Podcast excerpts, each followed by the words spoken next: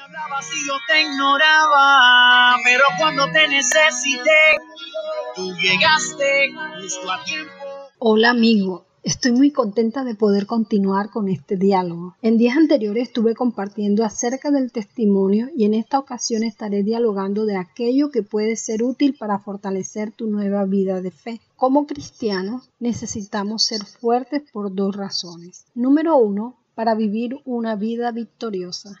A lo mejor has experimentado el sentir que no vale la pena seguir la vida de fe o has sido tentado a no continuar o hacer todo lo contrario a lo que Dios te dice. No importa, hasta el mismo Jesús fue tentado. Lo importante es estar atento, reconocer sin engaño cuál es la debilidad y pedirle a Dios ayuda para vencer esa debilidad o tentación y dejar de guiar por Dios, obedecer las instrucciones que Él te da por la palabra mientras ora o por las recomendaciones de personas cristianas que tengan buen testimonio. En Proverbios capítulo 22 versículo 3 encontramos lo siguiente, el avisado ve el mal y se esconde o se va, pero el simple el necio pasa y recibe el daño.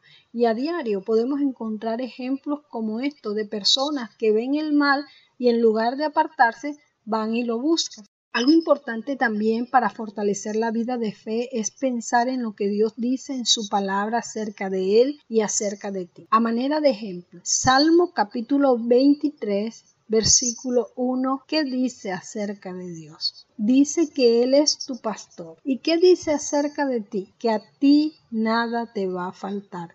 Y esto lo puedes ir aprendiendo a leer la Biblia cuando estás orando, cuando te congregas. Adelante mi amigo, no te desanimes. El niño que está aprendiendo a caminar cae varias veces, a veces llora, pero la mayoría de las veces se levanta como si nada y continúa hasta que aprende a caminar del todo y solito. Segundo punto por el que necesitamos ser fuertes. Necesitamos ser fuertes para servir al Señor. Hay algo hermoso en la vida espiritual y es el acompañamiento del Espíritu Santo que viene en tu ayuda para capacitarte cuando lees estudias la Biblia, cuando oras y para servir a Dios de la mejor manera posible. Esta compañía, la del Espíritu Santo, la ofreció el mismo Jesús a sus discípulos antes de subir al cielo. Y en el libro de los Hechos vemos que se cumplió lo que Jesús había ofrecido. Los discípulos fueron llenos del Espíritu Santo y recibieron poder para testificar y vivir la vida de fe a pesar de las dificultades que tenían. Lo que te puedo asegurar, mi amigo, mi amiga, es que Dios sigue siendo el mismo y te ayudará a ti como ha ayudado a muchas personas en su nueva vida de fe. Y para concluir esta quinta lección, vamos al estudio del día de hoy. Número 1. Juan capítulo 13, versículo 34 al 35. ¿Qué nuevo mandamiento dio el Señor?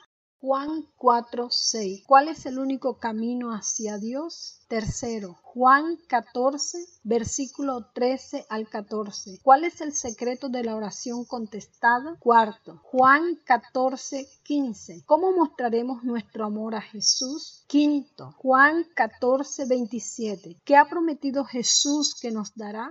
Juan capítulo 5, versículo 5, ¿quién es la vid y quiénes son los pámpanos? Y la ñapa. Juan capítulo 5, versículo 18 al 19, ¿cómo esperamos que nos trate el mundo? Listo, mi amigo, estas preguntas las he dejado para que tú mismo des la respuesta. Claro está, buscando en la Biblia, porque será la forma en que puedas irte ejercitando y ser fortalecido en tu nueva vida de fe. Hasta pronto. Muchas bendiciones llegaste justo a tiempo.